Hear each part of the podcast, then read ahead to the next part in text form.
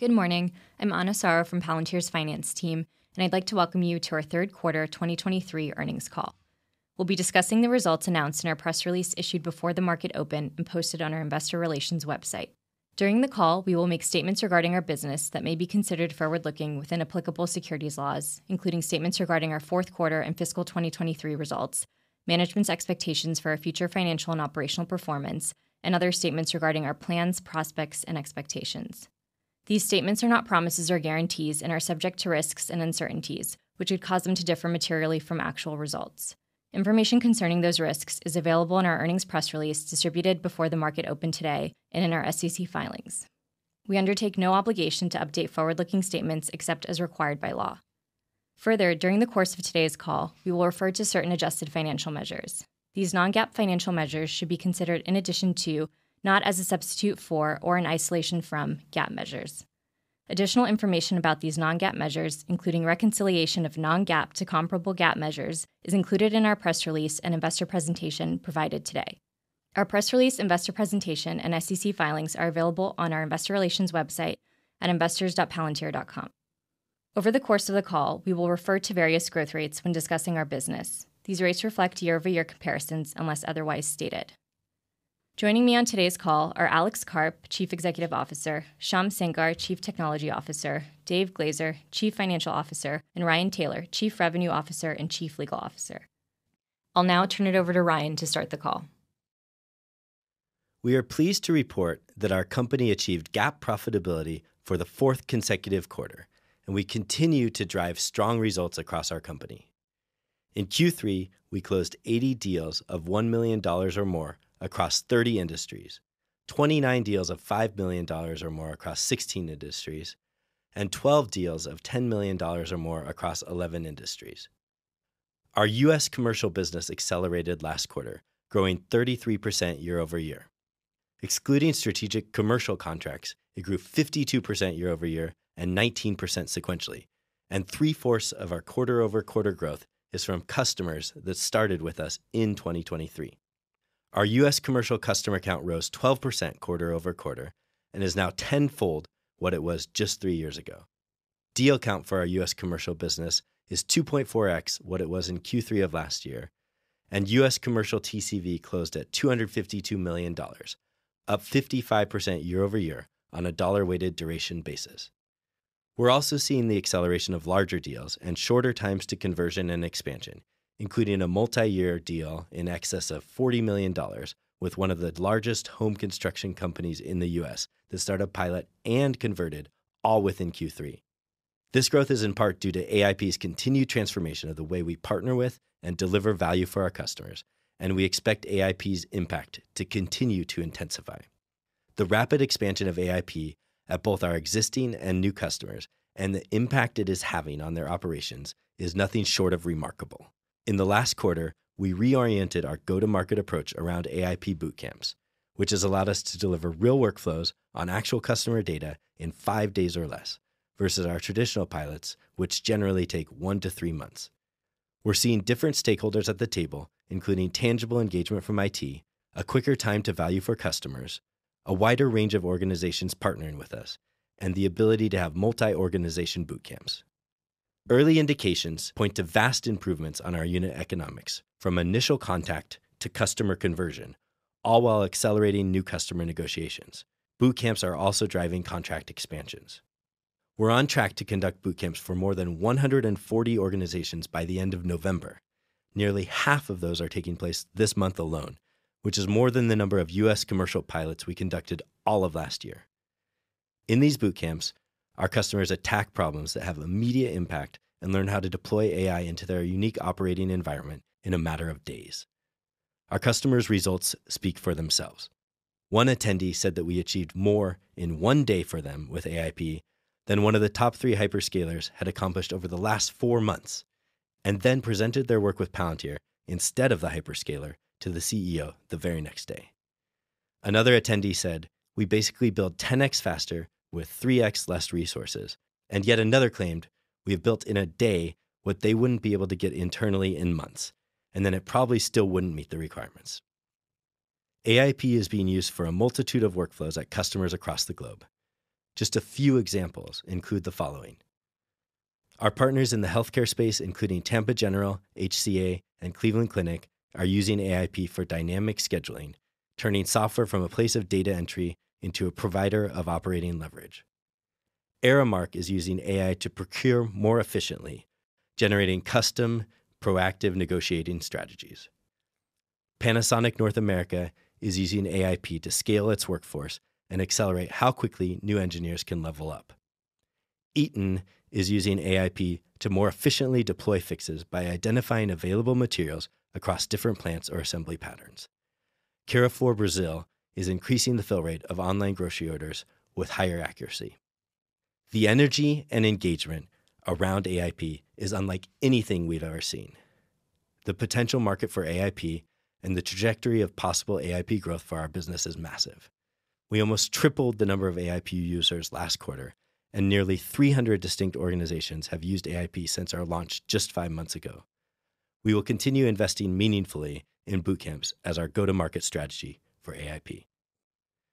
Through all of this, we never forget that we are a company built on a foundation of counterterrorism. In response to recent world events, we continue to be dedicated to our founding principles of supporting the most important missions in the world, including providing intelligence and defense capabilities to global allies. In that vein, our impact has never been more compelling. We have the products now that the world needs. We expect our U.S. government business to re-accelerate beyond the current growth rate of 10% year over year, given increasing demand for those products to support our allies around the world. While we continue to expect near-term uncertainty given budgetary environments, we were encouraged by the pickup in activity at the end of the U.S. government fiscal year, and we feel well-positioned for long-term growth through our evolving strategy, which Sean will speak to further. Just several weeks ago, it was announced that the Army awarded us a new contract worth up to $250 million over 3 years to provide additional capabilities in support of COCOMs, armed services, intelligence community, and special forces as they continue to test, utilize, and scale AI and ML capabilities. As we enter the final months of the year, we are steadfast in our focus on AI and unlocking the impact it can have for our customers. We look forward to continued business momentum through year-end and are excited for the opportunities to continue delivering unmatched impact for our customers into the new year. I'll now turn it over to Sham. Thanks, Ryan. At AIPCon 2 this past September, I unpacked some of the foundational engineering challenges that we've solved to deploy LLMs that are anchored in your data on your private network, and to safely orchestrate your enterprise with tools, actions, and other AI models. The core concept of the KLLM kernel enables you to reliably harness LLMs for critical workflows, to manage the risks in the underlying models changing out from underneath you, and to create the shortest and safest path to put your own fine-tuned models into production. Why use one LLM when you can use K? The art is in synthesizing the outputs from this committee of experts to create a rich topology of answers to the prompt. LLMs are statistics, not calculus. It's more like predicting the weather than predicting an eclipse, and that's why we're focused on proof, not proofs of concept. AIP gives our customers the infrastructure they actually need to ship production use cases quickly. This difference has been so profound that we shifted the entire commercial organization to focus on 1 to 5 day long customer bootcamps where organizations exit with a scalable use case on their actual data that they built for themselves. Customers leave so excited with this definite, optimistic view of what can be accomplished and how they'll drive transformation in their organizations. And these bootcamps have created enormous tailwinds with IT attendees for 2 reasons. First, we're defining the most advanced and valuable reference architecture for Gen AI in the enterprise. And second, with the release of virtual tables in Foundry, IT's primary objection of data duplication is eliminated. We're running more bootcamps per month than we had US commercial pilots all last year. These bootcamps really allow the customer to experience 3 magic moments for themselves. First, that you really can't use LLMs without tools. That elegant integration of algorithmic reasoning to unlock the full potential. Second, that the object, in other words, the rich representation of your enterprise and its state, and not chat, is the prompt. Or said differently, The bootcamp experience enables them to transcend chat. And finally, the power of live integration of expert feedback through the AIP infrastructure to efficiently generate adaptive models. At the end of the bootcamp, customers say things like, once you see it, you can't unsee it. As Ryan mentioned, it's common to hear attendees express that they could do in days what they couldn't previously with other AI technologies in months. In September, we also launched Palantir Government Web Services to expand Palantir's mission by supporting and growing today's nascent but inspiring defense tech ecosystem. Through Palantir GWS, we're providing emerging and existing companies in the defense industrial base with the enabling software to quickly operationalize their mission-critical capabilities at scale, all aimed at minimizing the valley of death and bringing the best of America's greatest advantage, software, to the fight. FedStart and Apollo are the first offerings in GWS.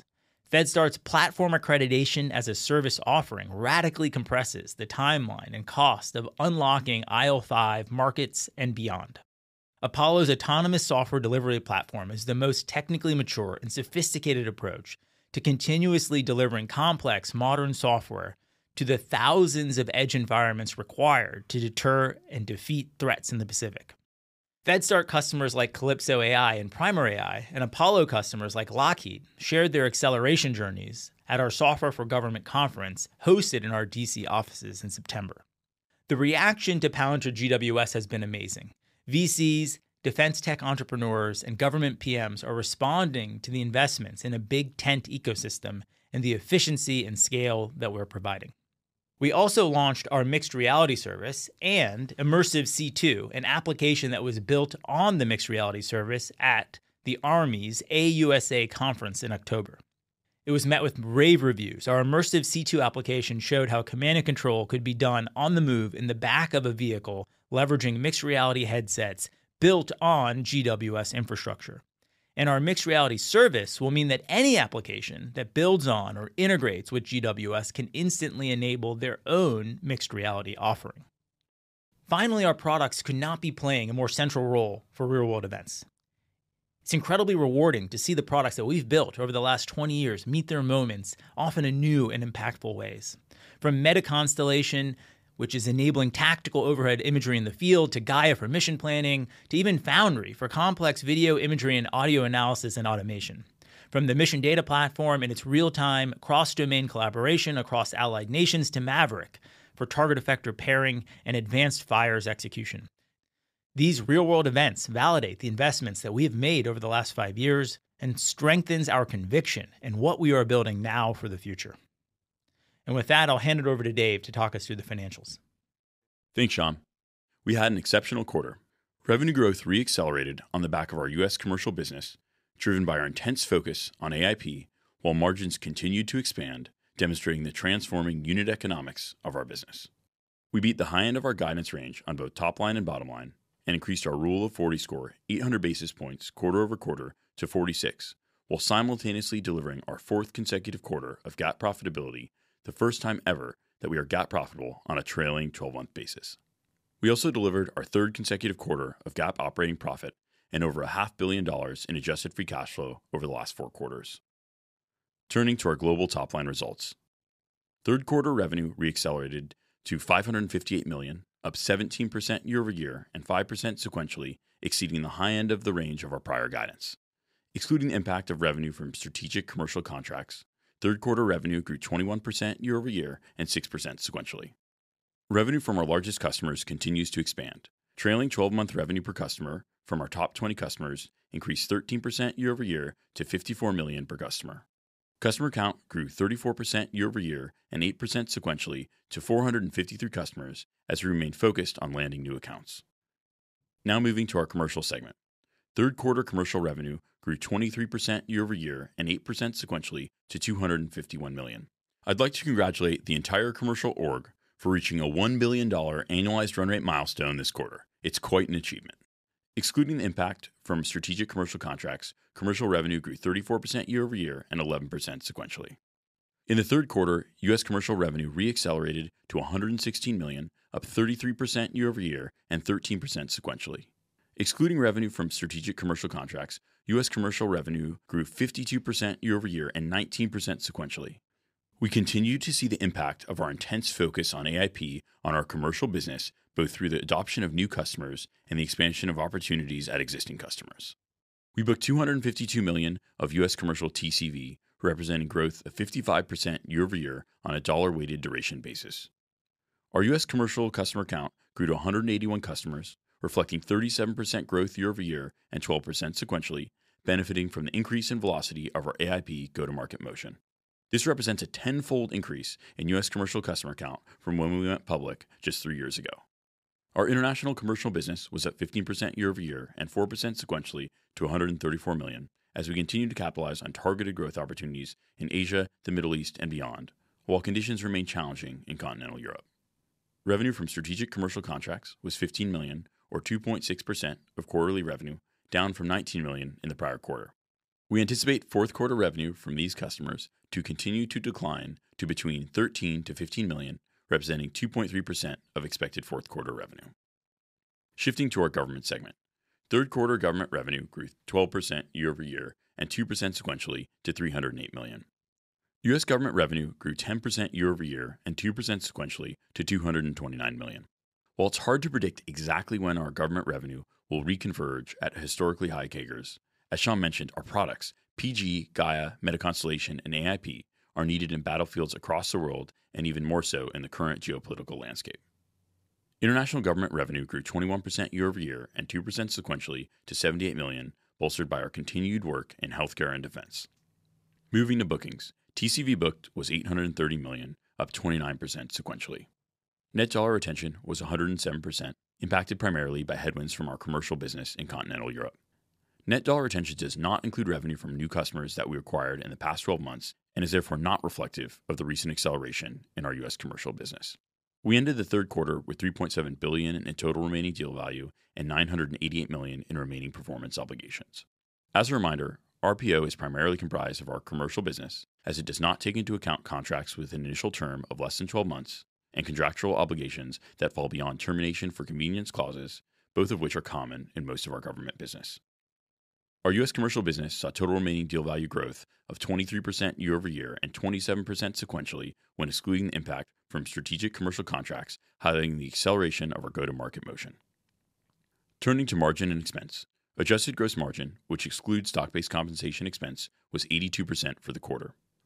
Adjusted income from operations, which excludes stock-based compensation expense and related employer payroll taxes, was $163 million, representing an adjusted operating margin of 29%, 400 basis points ahead of the high end of our prior guidance and marking the fourth consecutive quarter of expanding adjusted operating margins.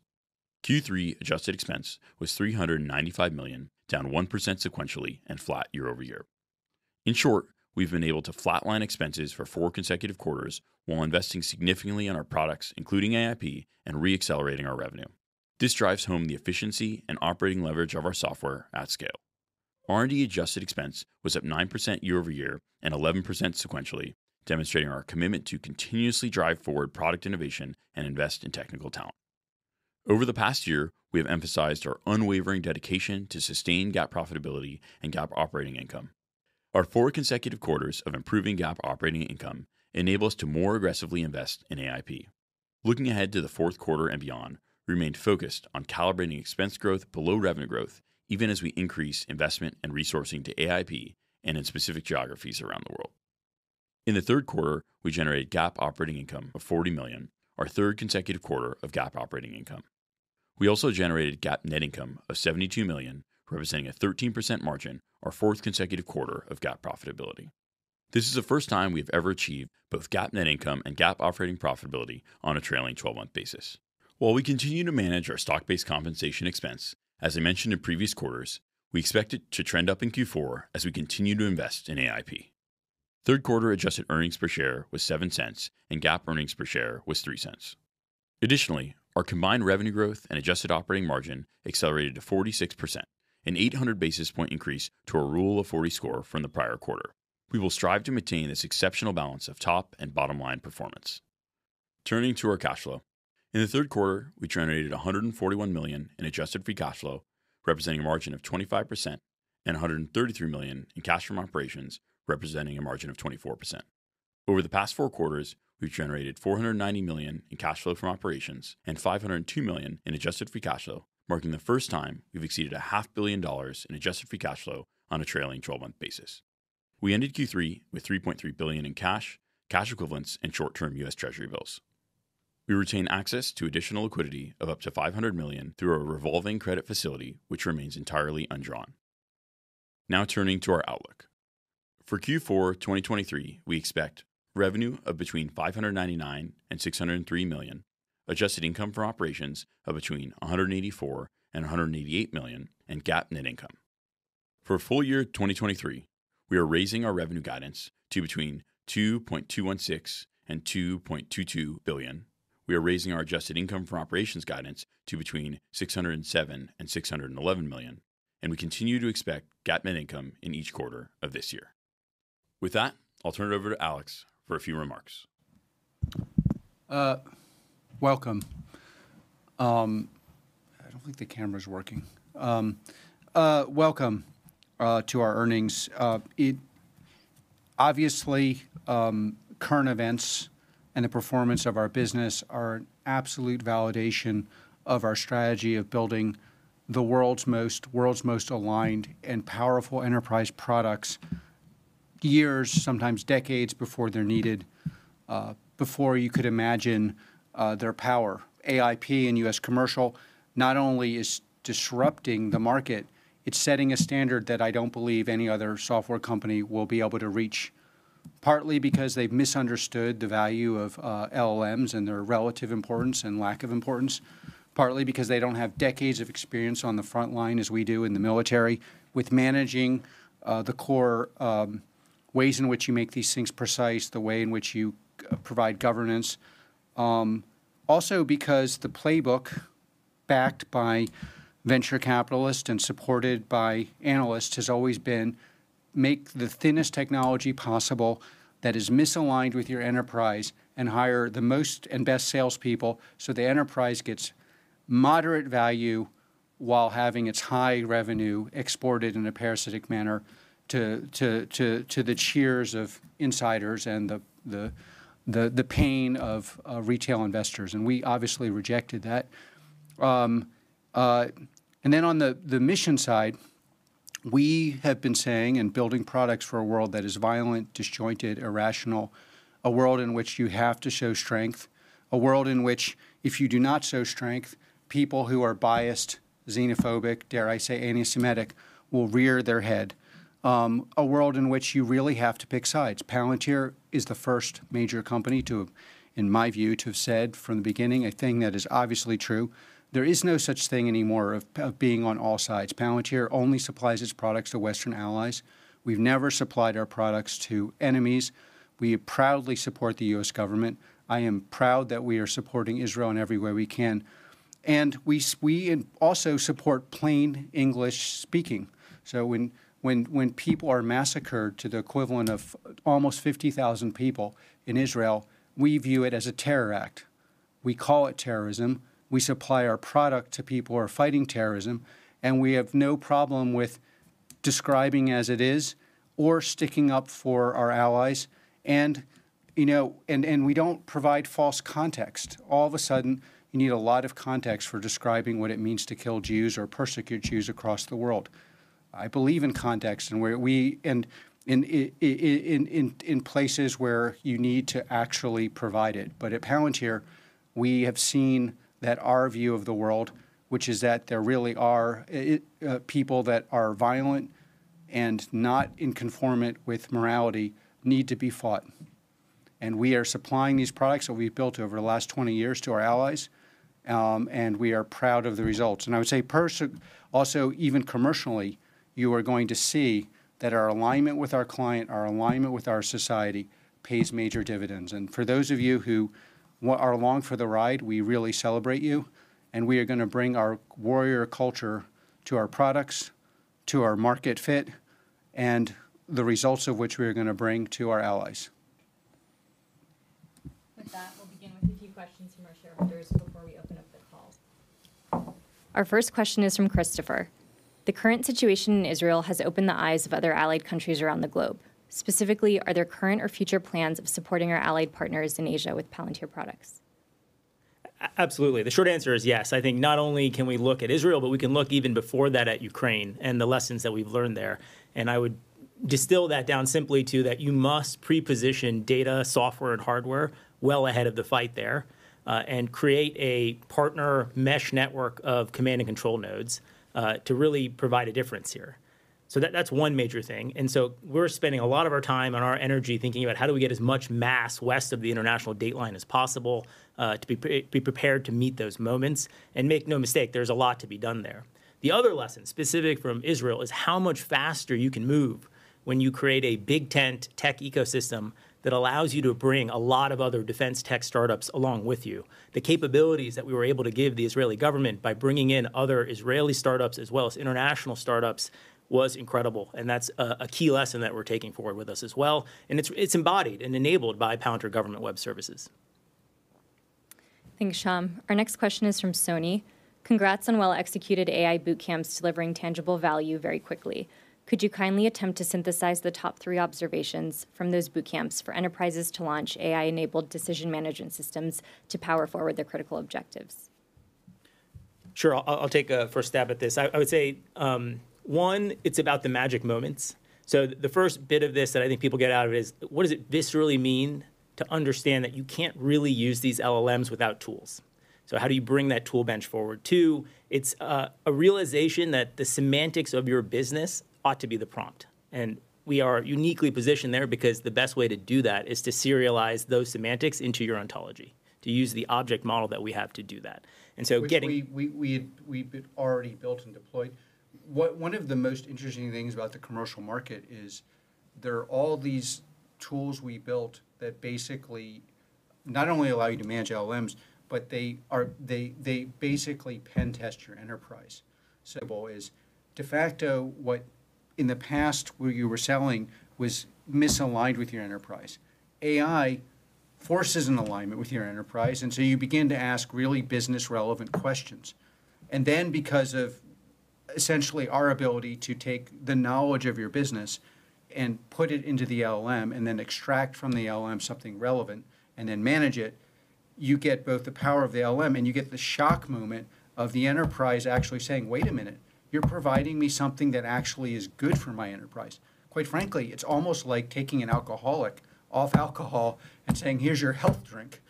And it's like, and the reason why it just is very, very hard to compete against that is because the other players in this space are actually built to take you away from what is good for your enterprise. How do you make better margins? How do you make your products more safer? How do you take the tacit knowledge of a Japanese manufacturing company and build in America with all the advantages of America and the tacit knowledge of Japanese manufacturing? Like, that's what we're actually doing with these things.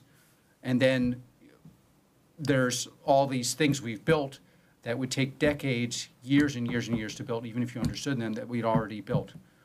And to add on to that, about the Japanese example shows it, I think the third major magic moment that's impactful there is this incorporation of real-time expert feedback and thinking about feedback as a data type unto itself, not having to retrain or upgrade the parametric knowledge of the model, but actually being able to use feedback dynamically live to create an adaptive model. And then, and I'm sure Ryan will talk about this, the scale function of this. It's like one of the logical questions is if you're doing well, why are you so happy that you have $40 million in operating income?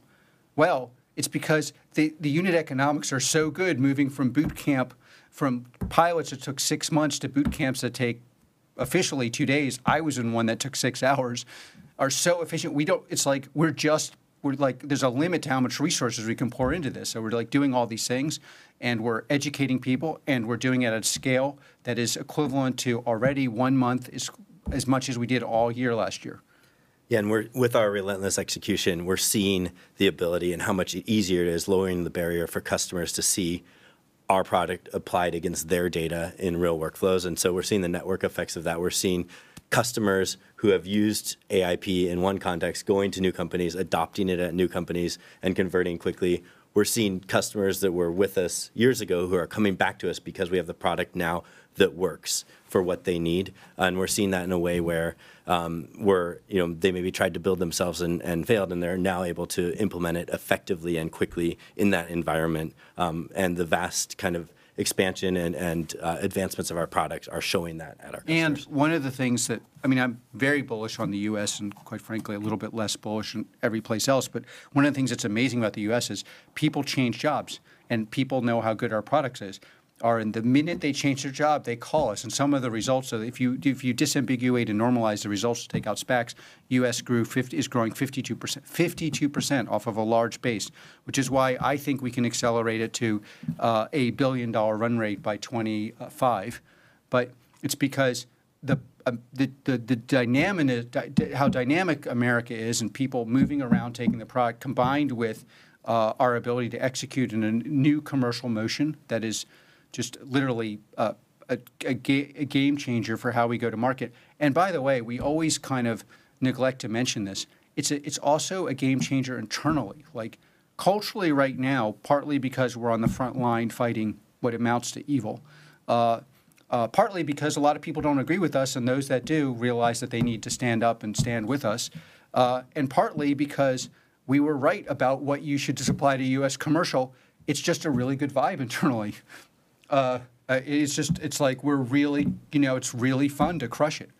And quite frankly, it's occasionally fun to watch your, apparently perfect fake competitors deliver things that don't work, and to watch us walk in with our crazy show and deliver things that do.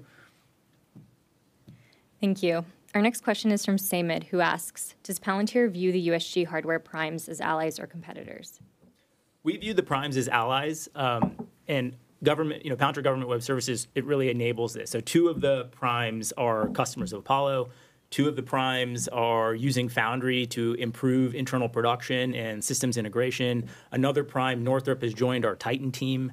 And I think from our perspective, America needs her primes. Like, our national security depends on them. There's a lot of talk in defense tech circles about disrupting the primes. And I think there's incredible opportunity to transform what's possible with software, which, in my opinion, we're leading. But fundamentally, they're crucial to our national security, and that's because production does matter. You have to bend metal at the end of the day. And using 10 years of munitions in 10 weeks in Ukraine really underscores that point. But increasingly, production is itself software-defined and optimized. In fact, that's most of our commercial business, helping Airbus with the A350 and single-aisle ramp-up, helping BP produce more hydrocarbons, helping Panasonic build more batteries for Tesla cars. Like, that sort of transformation and efficiency is what we want to bring to the primes as well as they bend metal. What Sham has done a really magnificent job of is, it's fair to say the primes thought we were competitive with them until recently. And not just primes, but others. But because really, to get access to the kinds of data that the Pentagon has, you're going to need either Palantir or be able to build something like Palantir. And I think, in all modesty, people have realized it's pretty damn hard to do what we've done. And so there was this kind of perceived misalignment, and what Sham has been building out with FedRAMP is giving people a way to partner with us where they can extend what they're doing without having to try, which everybody still does, and but is commonly known will not work, the ability to have access to the underlying data for reasons that are highly technical. It's crazy hard to do. And so getting that full alignment is both much better for Palantir and much better for the nation. And then we're, of course, interested in it because we're pretty mission-focused and we want the nation to function better. And we're also realistic. It's not good for us to be fighting battles. We know we're much better at software. We have no interest in going into hardware. I think increasingly they know they should not fight us on software, although some still do, which is largely stupid. Thank you both. Our next question is from Mariana with Bank of America. Mariana, please turn on your camera, and then you'll receive a prompt to unmute your line. Good morning, everyone. So I have two questions for you. Number one is on the government side. All these geopolitical events, we have seen all these countries moving really fast to actually enhance readiness, and modernization is a key asset. What is your expectation for the U.S. actually moving at the speed of need? under a more bureaucratic, usually more bureaucratic environment. And the other one is AIP. You have discussed already how it changed, or it was a catalyst for customers to be able to adopt data analytics and data infrastructure. But I'm interested to understand beyond boot camps, what else is changing internally, how you face customers, how you do things with AIP, and how that is impacting your margins, because they look like 30% operating margins now versus at 25 that you were printing before. Maybe to start with the second one here with AIP, I think you should really think that, the boot camp is more than just what's happening in the boot camp, because you're exiting the boot camp with a series of use cases that are production ready or near production ready that you can go forward with.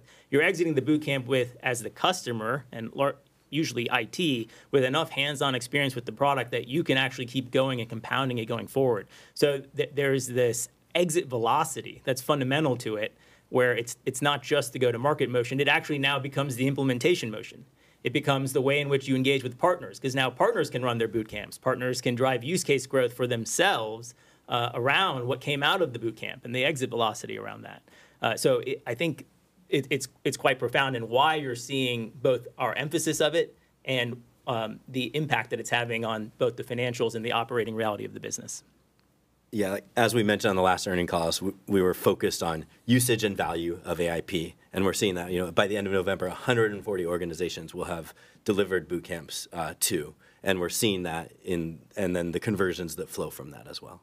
And to put that number in perspective, I think roughly 70 of those boot camps will happen this month in November, which is more than the number of commercial pilots we did all of last year. So the velocity and scale. And we're just starting. So like we're ramping up to doing them. It's yeah. And then I guess on the margin side, what you're seeing is like we are investing, pretty significantly. R&D is up sequentially 11%. But I think the thing that is confusing is, our go-to motion now in U.S. comm is so efficient. So you could basically look at it as 10x more efficient, and we are ramping it up. But this is the most efficient way for us to go to market. So it's like it's not constrained by dollars. It's constrained by, do we have people that actually know the product? Have we trained them? There's not a way in which we can efficiently, because if you're growing a business 52%, the obvious thing is you should be dumping money on it like a bonfire, especially if it's the only market that actually really matters in the world. And by the way, if you're recalibrating the standard, one of the things we did with PG, we did with Gaia, we did with Meta Constellation, it's not just that we win clients, it's that we set a standard that the competition can never meet. And that this is really important for our go-to-market strategies. Like, you can pretend you're going to build PG. The French government announces they're going to rebuild it for $40 million. You can't rebuild PG for $40 million. You can't rebuild it for $1 billion. You need us. You can't rebuild Foundry. You can't rebuild Meta. When we go to market with AIP, the clients are learning two things. They're learning, oh, I could use this. They're learning how to use it. They're also now going to go to every other vendor and say, but I want my thing to provide operational results. And Palantir's done this in 6 hours. I like you better. I'll give you 6 days. I prefer you. Your steak dinner is better. Your suit is better. Your backing from the analyst is better. You don't have the madman sticking up for things that are good and right in the world, despite them being unpopular. And you get all that. I'll give you an extra 10 days. Well, try that with PG. It's ridiculous. Try it with Foundry. It's ridiculous. Try it with Meta Constellation. No one even bothers trying that. No one tries this on Gaia. And they're not going to try it on AIP either.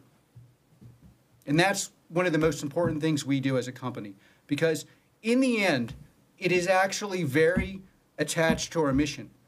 My view of what we should do is build products that are so good that the competition stops competing, whether that's in commercial or on the battlefield. And that's what we're doing. And that's what we're seeing in AIP. And I haven't seen something like this since PG, which is our first anti-terror product. No one bothers even, like currently PG is blocked in Germany. That's because somebody doesn't, whatever. It's like they're waiting for a terror attack so the AfD can win. It's like insane. So any case, no one's bothered saying we should build another PG. You can't build it. So you can just opt to not have the product. There'll be people who do that. And that's the aspiration for every single one of our products. And that's what I see in AIP. Thank you all. Alex, is there anything you'd like to say before we end today's call? As usual, it's a wild ride if you're an investor or if you're an employee internally. There's this term mission-driven culture, which I increasingly don't like because almost everyone saying it is just waiting to get tendies and then drop their mission and be a sophist. But in fact, we are believers, we are fighters, and we are a mission-driven culture. And we welcome everybody who wants to participate that as an investor or as a Palantirian or someone who follows us. Thank you. That concludes Q&A for today's call.